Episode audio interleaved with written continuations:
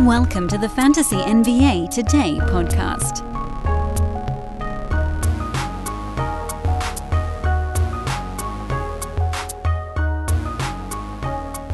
Well, a very happy early start time, MLK Day Monday, everyone, and welcome to Fantasy NBA Today. This is a Sports Ethos presentation. I'm your host, Dan Besbris.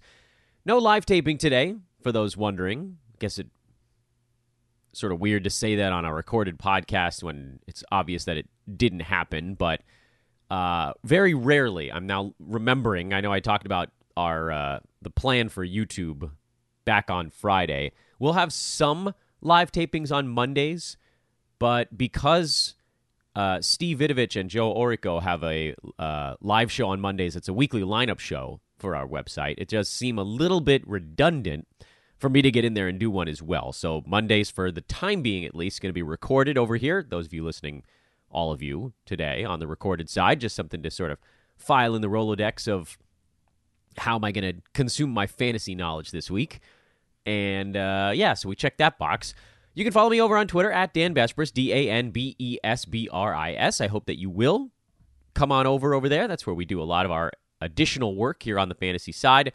But I also want to just kind of launch right into things today because games start really soon. I'm trying to squeeze this show out before anything really happens here on the home front. We'll we'll see if that actually materializes. My guess is that it won't, and uh, this will come out like a couple minutes before the games begin. But lucky for you, uh, you don't really need this show before the first game starts on Monday. There isn't a ton of question mark in that game, other than I guess Jaylen Brown.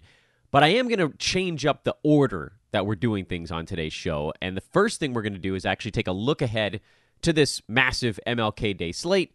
He says, somewhat tongue in cheek, only nine games today. I know there were, I think they re- used to do like 12 games, 11 or 12, but it's a little bit of a shorter card today than usual. That doesn't sort of matter to you guys, but I think if we cover what's about to happen, we knock that out. You guys can go set your lineups and then kind of cycle back into the podcast while we go through the uh, reverse chronological lightning round portion of the proceedings. So here's what we're watching out for on this upcoming uh, graded slate, where all the games start, with the exception of a handful that start at noon Pacific time. They're sort of spread throughout the day. Boston at Charlotte. Eh, I think we have a pretty good feel on Boston. Now, this one's not part of a uh, Celtics back to back. So you don't have to worry about the Robert Williams, Al Horford staggered days thing. And it does put a damper on if you were thinking about trying to dump Grant Williams into your lineup in any way. But with Jaylen Brown out, it, it, to me feels like it's a lot of Malcolm Brogdon. We don't know if Derrick White is going to be in or out as of me recording the show. News is just starting to trickle out about the games in the morning here. Uh, my guess is that he he misses a ball game. I don't know. I like when a guy comes out relatively early in a game. I just I I sort of just in my mind assume he's not going to play in their very next one. That's not always the case, but if indeed there are a couple guys out for the Celtics, it really does help Malcolm Brogdon a lot. And other guys will get a little bump as well. Some of the starters will actually have to do a little bit more, but in terms of a guy who does score a fair amount but doesn't really do enough defensively and like there's those little holes in the Malcolm Brogdon fantasy game that he can plug by getting a bunch of usage. Well, he probably does. On the Charlotte side, everything about the same there. I think we've got a, a pretty good handle on what the Hornets are these days without uh, any of their small forwards currently active. Uh, I guess that's not entirely true because Cody Martin came back, but to me, he doesn't have fantasy game necessarily, and all he really does is maybe take a little bit away from Jalen McDaniels, but we're streaming him anyway. Indiana. Uh, well, Miles Turner is questionable for this one, so he'll be a game time decision. That is going to impact whether or not you drop Isaiah Jackson into your lineup. It's pretty amazing. We finally getting to see what Jackson can do, and we'll talk more about him and as we get into the reverse chronological part of the proceedings. But uh, of the fill-ins for Halliburton, it does feel like T.J. McConnell has taken the first jump forward. I don't think you have to punt on Nembhard yet. You could probably bench him in Roto until he has that first confidence builder game and then go from there. I don't know if it's going to be against Milwaukee, but yeah. For the Bucks, uh, it's going to come down to whether or not Giannis is playing. Not that there were much in the way of fill-in stuff. Still no Khris Middleton. We keep hearing how close he is, but he still keeps getting ruled out in advance. So, I, you know, I, I'm starting to not trust some of those reports, but I, at some point he's just going to pop up here. Uh, nothing really for Milwaukee. Warriors, not much. Klay Thompson is going to sit the back to back, so that'll help someone like a Jordan Poole. Donte DiVincenzo gets a little bit of it of a bump forward, but probably not enough to drop into your roto lineups. And plus, at this juncture, you're you're looking for uh, the best schedules of the week anyway. And uh, I mean, the Raptors are so far out in front of everybody on on that respect. And for the Warriors, they do have a slightly better schedule. They have a back to back like towards the end of the week, but that's kind of irrelevant for this ball game. Wizards, uh, know, Bradley Beal is a possibility we're hearing for this one.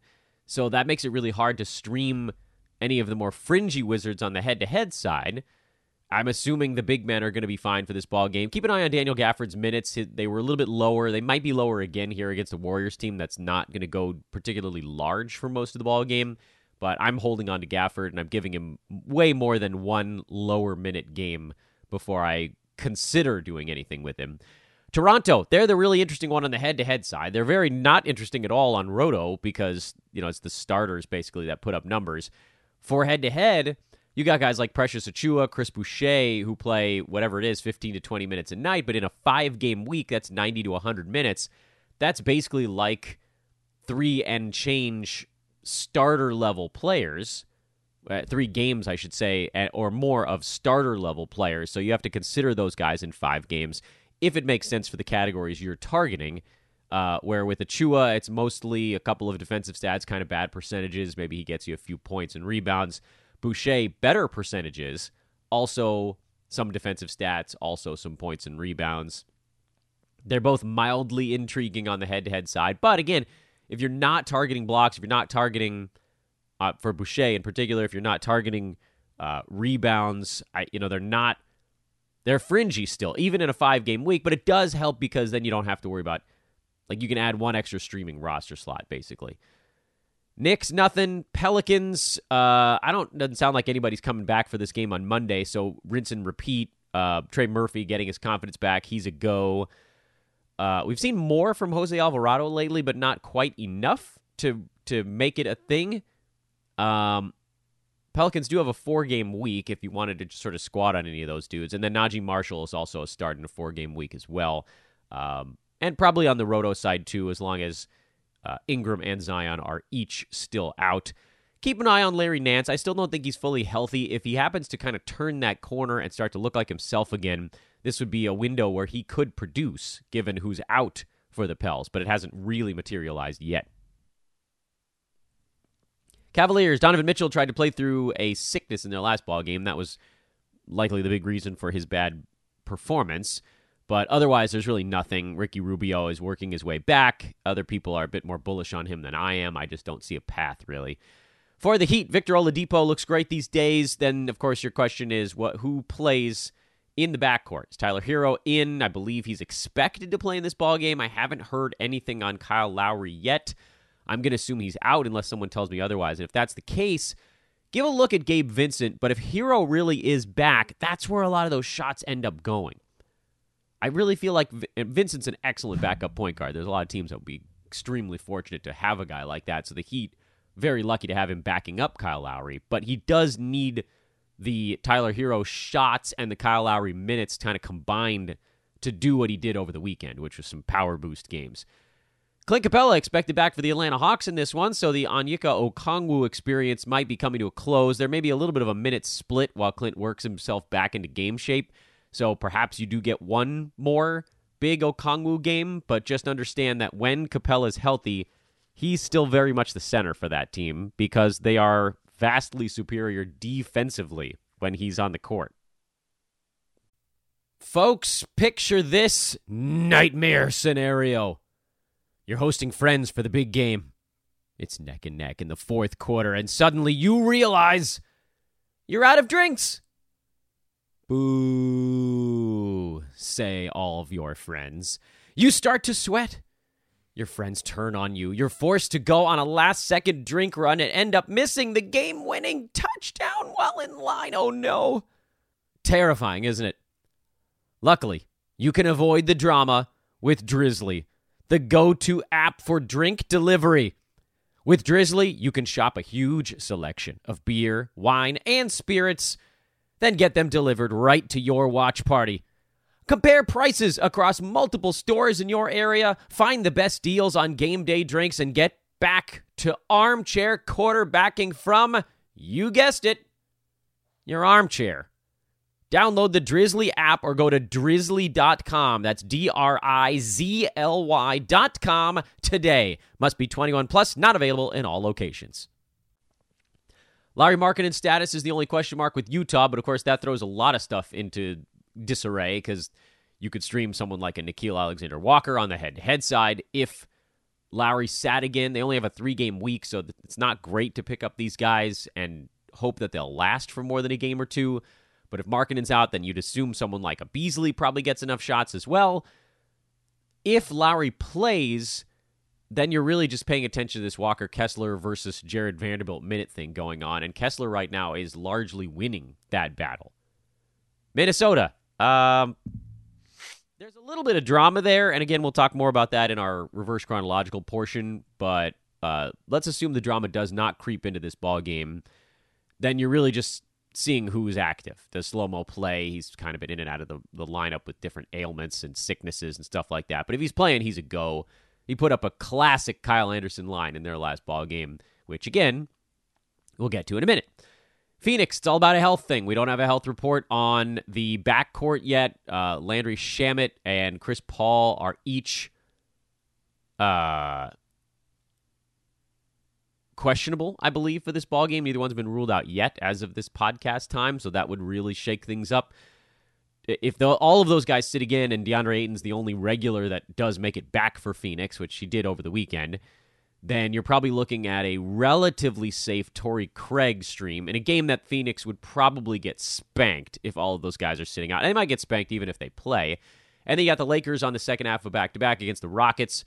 Not much there. Um, you know, head to head side, we're seeing Eric Gordon actually starting to play in some back to backs for Houston, and that's relevant Again, only if you're sort of targeting specific stuff, which, you know, who knows? They only have a three game week, so only two after today. And, and for the Lakers, it's pretty much the same core guys. I would say one thing about LA here. Uh, I would expect Thomas Bryant to have a much better ball game in this one. He's had very difficult matchups lately. The Mavericks exploiting uh, what he's bad at, and then the 76ers, you got to deal with Joel Embiid. So this is an opportunity for Thomas Bryant to kind of bounce back, and I would I, I feel like that's almost an inevitability in a game against a Rockets team that that basically just doesn't play any defense. All right, so that gets you that gets you ready for today.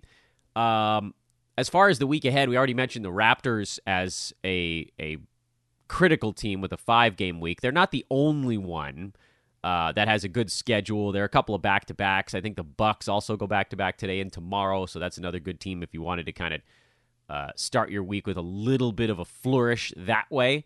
Um, but it's really it's interesting. Like this is this is a week where you could totally get screwed. The Magic and the Spurs only have two games. The Bulls and the Pistons only have one game apiece this week. So if you have those dudes on a head-to-head team, well, you're way up a creek. Especially if your opponent has like Pascal Siakam, five-game week. You know the other thing about the Raptors and and a reason to look at someone like a Precious Achiuwa or a Chris Boucher is that it would kind of surprise me if all of their starters played in all five ball games. Those guys get dinged up often. Freddie, like especially like a Freddie VanVleet. But yeah, I mean, we can talk a little bit more about that on on the social media side as well. But that's I think the main point with uh, some of the scheduling stuff. All right, let's go back to yesterday. Let's talk about Sunday. We'll start at night and we'll work our way forward. Philly beat LA. Uh, Lakers.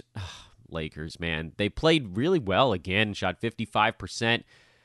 Couldn't slow down Embiid or Harden, which you know, that'll happen if you get a you get Harden on a good shooting game. Philly becomes very hard to beat. And then for the Lakers, they had a shot again, a last second shot again.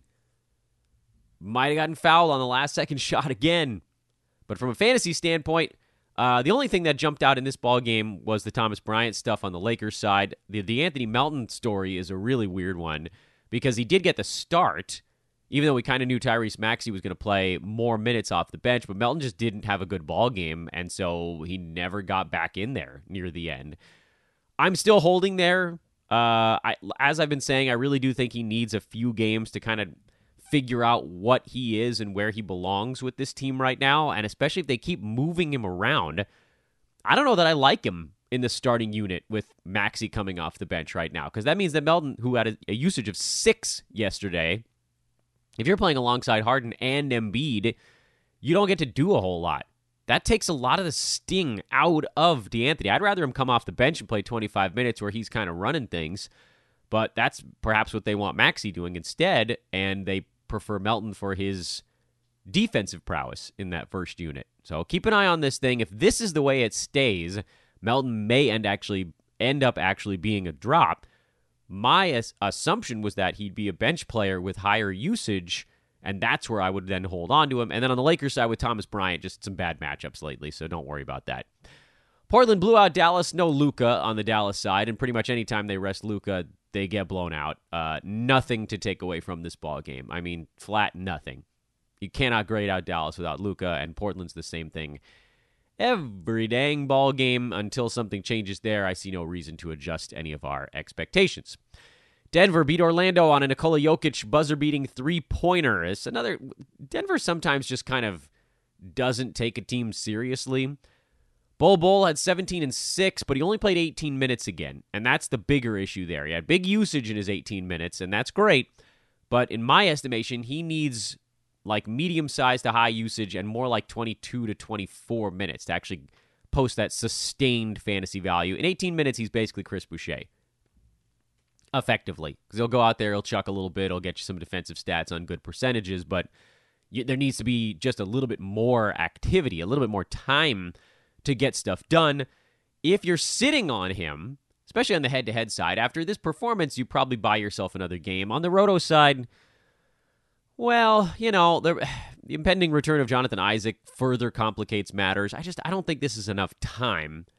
I'm okay if you wanted to wait another game because he did like if he comes in there and he has a 32 usage every game off the bench, then you know maybe it only maybe it does only take 20 minutes instead of 18, and that's something that we should at least give the opportunity to. For Denver, uh, Bones Hyland turned an ankle in this one, but it sort of doesn't matter because they're a team of starters.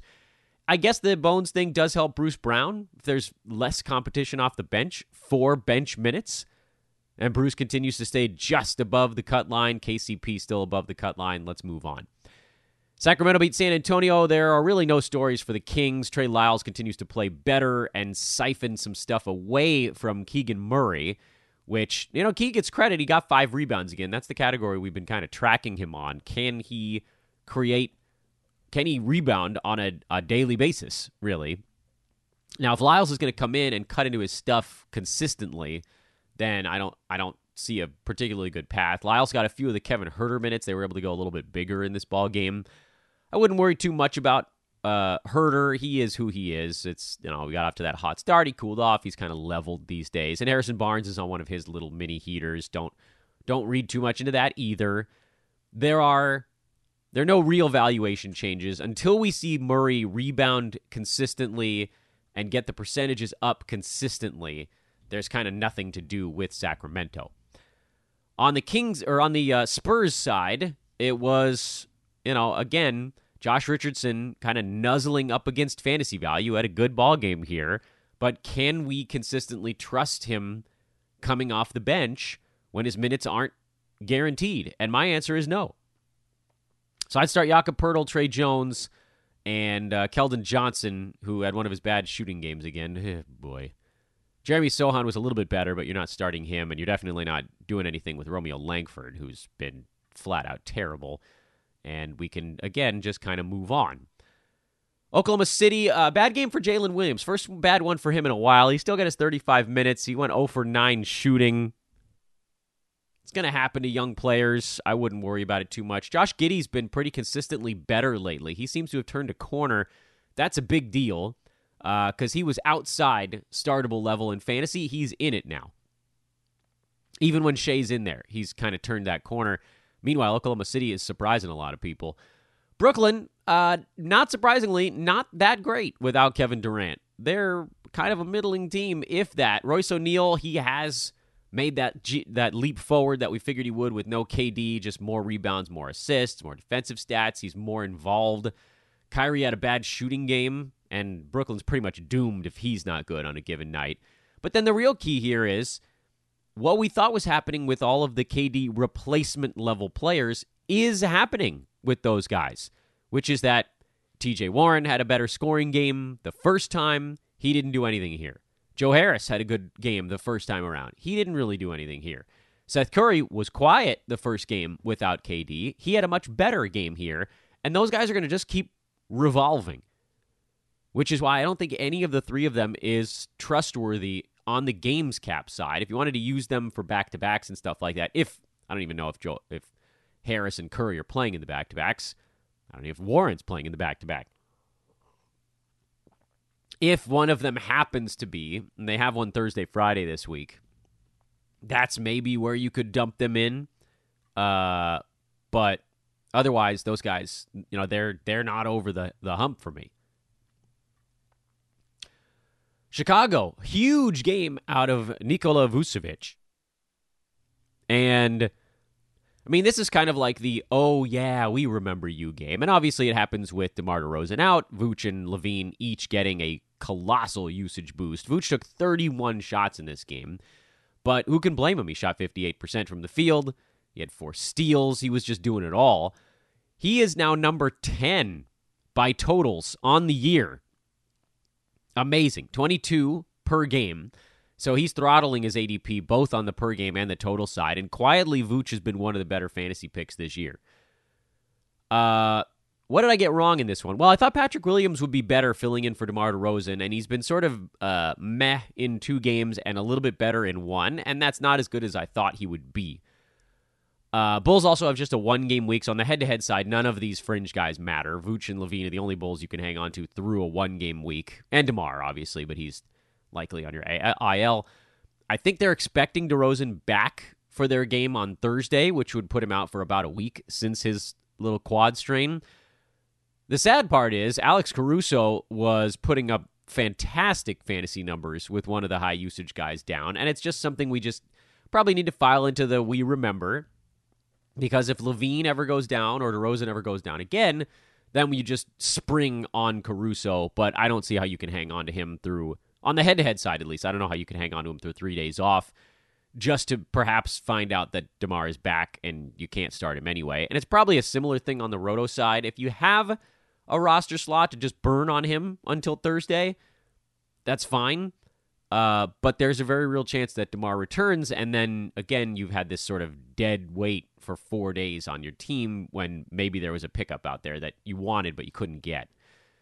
And let me talk you out of a few of the pickups on the Clippers side. Uh, Terance Mann had a huge ball game, but supposedly Paul George is getting close, and I just don't see how Mann has enough usage when George is in there because his other stuff is not that consistent.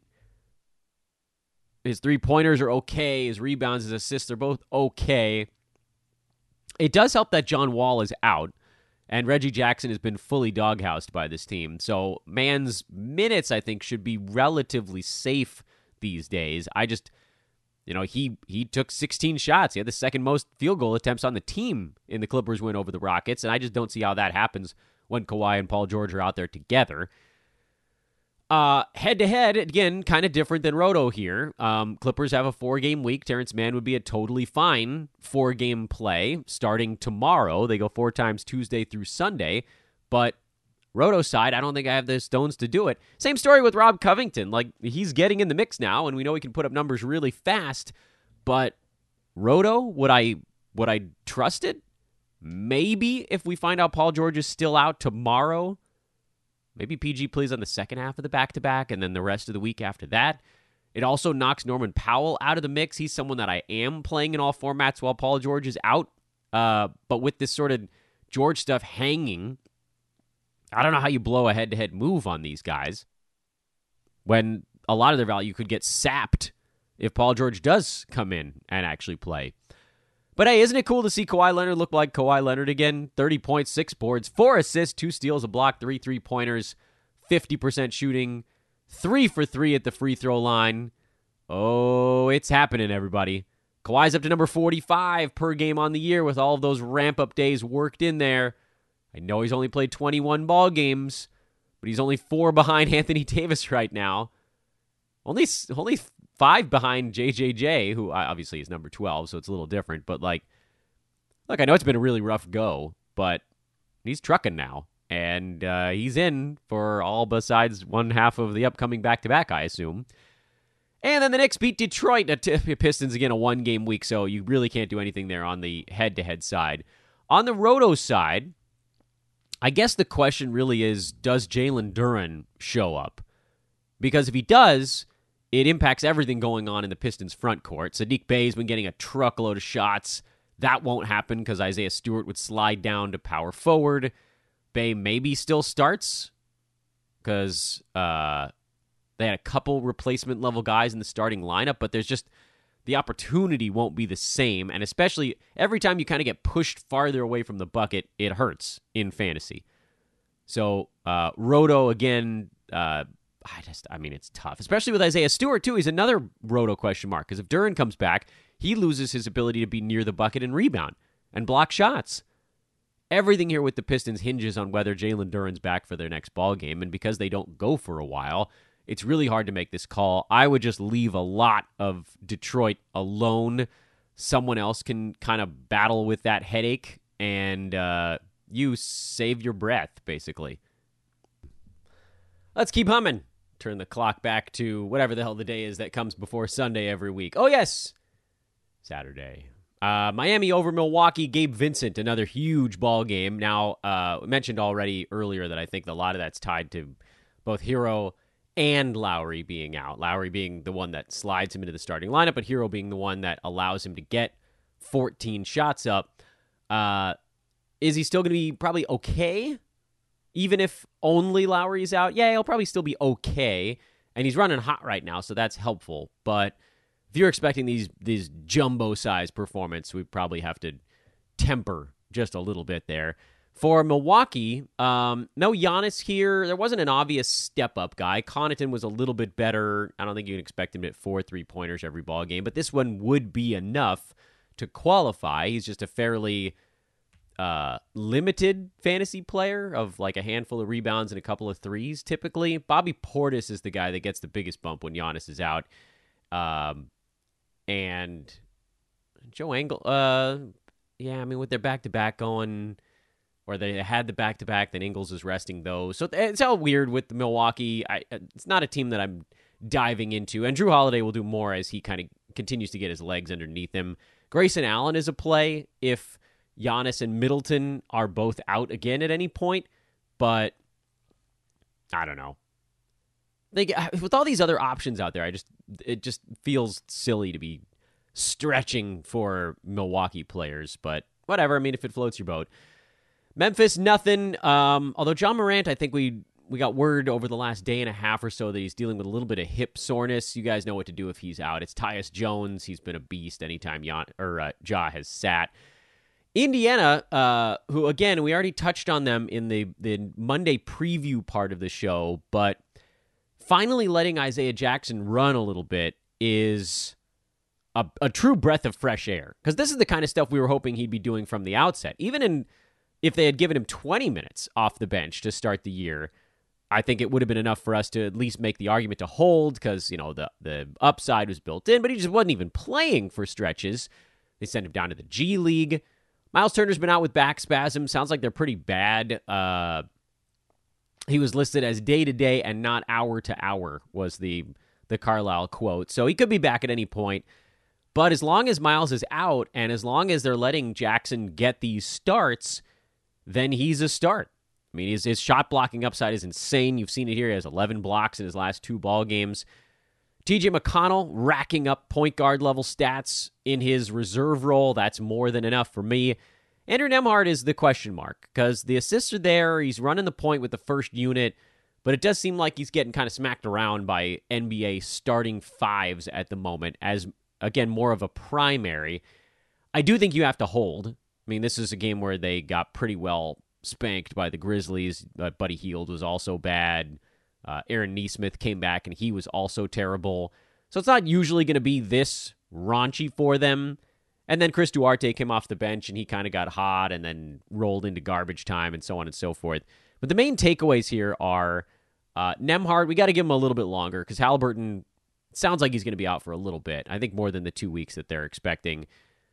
McConnell is an easy one. He's the easy call. Nembhard is the tough call. Would I start him in a Roto Games Cap? I would not right now. I need to see him look better before I drop him into a Games Cap lineup. But on the head to head side, I do think at some point here you're going to catch that lightning in a bottle game that'll average out with these a little bit more mediocre ones. And that's why Nembhard still makes sense on the head to head side. And then Aaron Nesmith, if he's getting 13 shots, then he's a start on head to head also.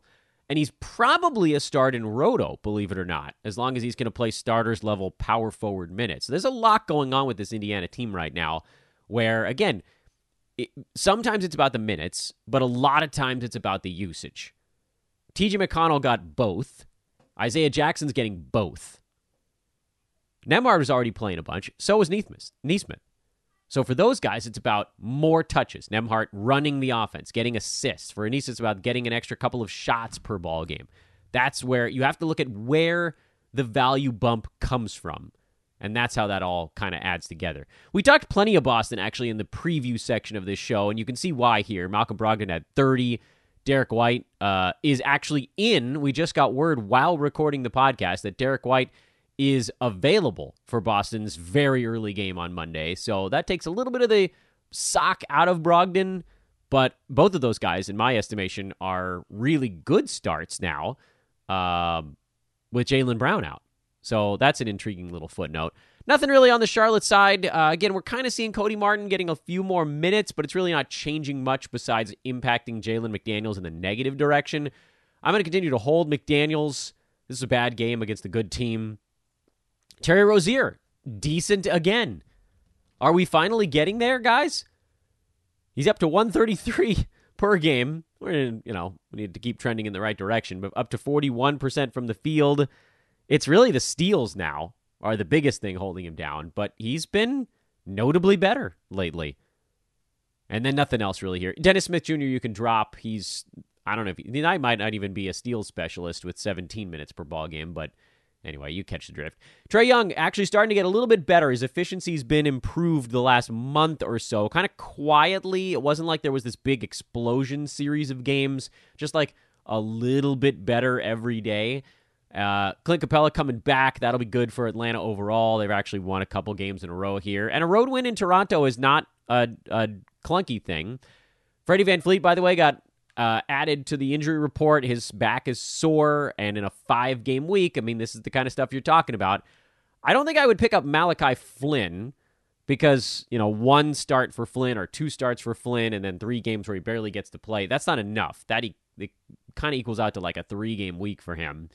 But it does give more power to Precious Achiuwa or Chris Boucher because those guys always pick up stuff when someone's out yes, Flynn probably goes from, you know, 19 minutes to, or from like 14 minutes to 20 something. But if he takes 12 or even 15, hell, let's just make it a big number so we can do so like the math works against us in this one. Let's say he takes 18 of Freddie VanVleet's minutes. That still leaves like 17 more and those probably go to Precious and a couple to Boucher and the shots and all that stuff that goes to those guys as well. So again, now this is why we talked in a five game week. Achiuwa, who got to play more in this ball game uh, because Siakam was in foul trouble and then ultimately fouled out, and Gary Trent Jr. wasn't very good, so they went to kind of a different look. Toronto did lineup. Uh, but if you're getting those, if you're getting like I don't know that Achiuwa would necessarily be the starter if VanVleet was out. It might be Flynn. But they might actually go Achiuwa and just play long and let Scottie Barnes kind of run point with that first unit. Or a little bit of Anunoby run a little bit of point. Gary Trent could run a tiny bit. Like, it doesn't have to be a one to one point guard thing for Toronto.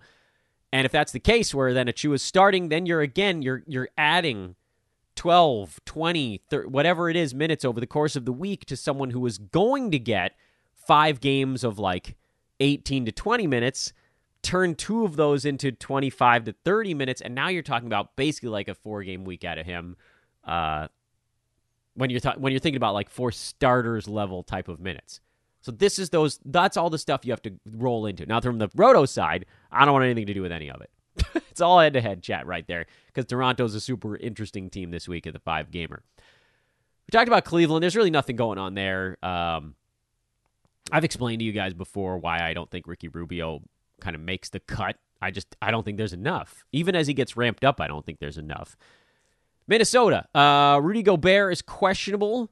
We still don't have a report on whether he's playing today. I picked up Naz Reid basically everywhere over the weekend, at least in every Roto league, because I have no problem with dropping him without using him if Gobert does play. I just I feel like with groin, teams generally want to play it a little bit safe. That's something that can get bad quickly. So it feels like we're going to get a Naz Reid start. And if that's the case, then oh, baby.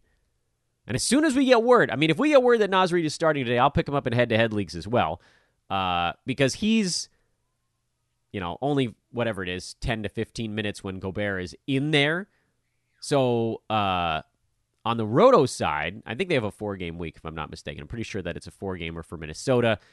Uh, now, he's close to fantasy value in like 14, 15 minutes a game, which is nuts. So if we get one start out of him this week, it's probably a good week for head to head. If we get two, it's a great head to head pickup. With Roto, again, you just start him if he's starting. That's, again, the easier calculus there. Also, a note on this Minnesota side D'Angelo Russell did not close this game. He's kind of beefing with Minnesota right now. There's a lot of infighting on that team, even though they've actually won a few ball games lately. And, and catching Cleveland on a day when uh, Donovan Mitchell was sick was um, kind of a lucky break for him overall. But Jaylen Nowell closed over D'Lo, and I don't want to read too much into it because Russell was reading some of the reports from the beat writers out of Minnesota. He was actually at the scorers table, set to check in with about five minutes to go in the ball game, uh, and Jaylen Nowell completed a three point play, and so Chris Finch was like, "Ah, screw it! Like this guy's rolling. Let's just see how this goes." And then they won. So sometimes you ride a hot hand, and that's kind of what this game was. I would expect Russell will generally close, but he was a minus six in a game they won by eight. So keep it going. You know, Nowell was a plus 11. Slow mo, who you guys know I love, five boards, four assists, two steals, three blocks, but he missed all three free throws. He took a dump on what could have been one of my favorite, like, non scoring fantasy lines by missing his free throws. We talked Philly Utah, this was without Lauri Markkanen, so you got 29 minutes of Nickeil Alexander Walker, which is a real dangerous play. Uh, Mike Conley generally does enough fantasy wise when Markkanen is out because with him lately it's been more of a usage thing. And then with Vanderbilt, he gets some more minutes when Markkanen is out. And then Walker Kessler's just steamrolling everybody. And Jordan Clarkson got to take every shot in the ball game. He took 29 of the team's 90 shots, which is positively nuts, but like this is a great runway for him. Uh, and Malik Beasley is the other question mark there. He played 32 minutes and got 14 shots, but just didn't make any of them. If Markkanen is out, I think you generally can trust Beasley because of the higher usage, because of the higher number of shots he's going to get up. THT had 20. Can't really trust him uh, either. He's kind of in the Alexander Walker bucket where, like, maybe you could squeeze a head to head thing out of him. But Roto side, I try to grade guys out on this podcast on whether you could use them in a games cap format. Are they a good enough guy to start? Kessler, yes, with Markkanen out or in. Clarkson, yes, when all of these guys are out. I think when the full team is fully healthy, he's really more of kind of a, a points specialist, and that's okay. Um, Walker, head to head only. THT, head to head only when Markkanen is out for both of those guys. Conley, he's actually become a guy you can only use when uh, usage guys are out. He's just not shooting when everybody's healthy. He's, again, just sort of like holding on to the wheel. Vanderbilt, he's a start when someone's out because the minutes have been trending the wrong way. And then Beasley, the same story there. Portland Dallas this is a repeat of the game on Sunday. Luka did play in this one, and and Dallas was just completely exhausted off the Laker game. I'm surprised the Lakers had enough in the tank to take Philly down to the wire in their last one, but you know, kudos on getting that far, I guess. Uh, let's go back to Friday. Find out. We'll play the game of who the hell uh, didn't go over the weekend because you know this is how we roll. Washington, uh, Daniel Gafford, only 16 minutes, something to keep an eye on. Bradley Beal might be back, so that would put a thump into any of the like Goodwins or Kisperts, or if you were screwing around with those guys. I wouldn't have. Uh, but with Gafford, I'd like to see some more playing time. I'm, I'm hoping that he gets it in the next one. There wasn't foul trouble going on or anything here. It's just they went a different way for whatever reason, and uh, yeah, didn't didn't really work either way there. Um, New Orleans didn't go over the weekend. They uh, Trey Murphy, like we said, more confident now. Naji Marshall, plenty to do. Uh, Herb Jones is questionable. If he comes back, that could throw a little bit of a wrench into the Marshall Trey Murphy stuff, but also maybe it doesn't. Um, and then Larry Nance, like we're saying, like he's close, but he just doesn't quite look right yet. And plus, JV was having a huge ball game here, and he's rolling while Zion and, and Ingram are out. Maybe Brandon Ingram will ever play a ball game again. I don't know. I don't know if there will be time. Sorry, doing a little old school bit here. Uh, who else didn't go? I think Phoenix didn't go over the weekend. Uh, Torrey Craig was a good fill in there. Damion Lee had another good fill in game, but we don't have to wait and see if Chris Paul or Landry Shamet is in because Shamet would take a lot of the shots away from Damion Lee and probably a few away from Duane Washington. Chris Paul would obviously take everything away from Washington.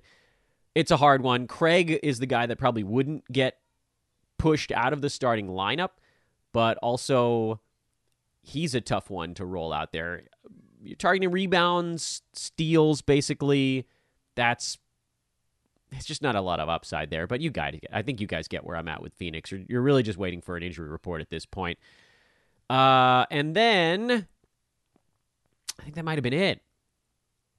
Yeah. Okay. That's it. We got them all. Good for us. That's your reverse chronological lightning round. And we packed into 40 minutes. Good for us. Uh, this show will come out before the first game starts on Monday morning. I feel really good about what I've done here today. Thank you all for listening, everybody. We'll take it over to social. I'll be around a bunch in the afternoon, uh, Pacific time on Twitter. In the morning, I will be missing um, because you know holiday stuff and and childcare stuff and things of that nature. But as always, thank you once again. I am at Dan Besbris on Twitter. This is Fantasy NBA Today, a Sports Ethos presentation. You guys know the drill at this point. And hey, uh, go check out our YouTube page. It's really growing fast. I know I didn't do a show today, but there was one over there. Steve and Joe had a show, and Eric had one yesterday. And effectively, that meant that we've had a YouTube show uh, every day in the last week except Saturday. So that's pretty damn cool. Just a little new wrinkle here at Sports Ethos. All right, we're gone for good this time. Let's get this show out before the games begin. Enjoy the MLK Day slate, and I'll talk to you guys tomorrow morning. So long, everybody.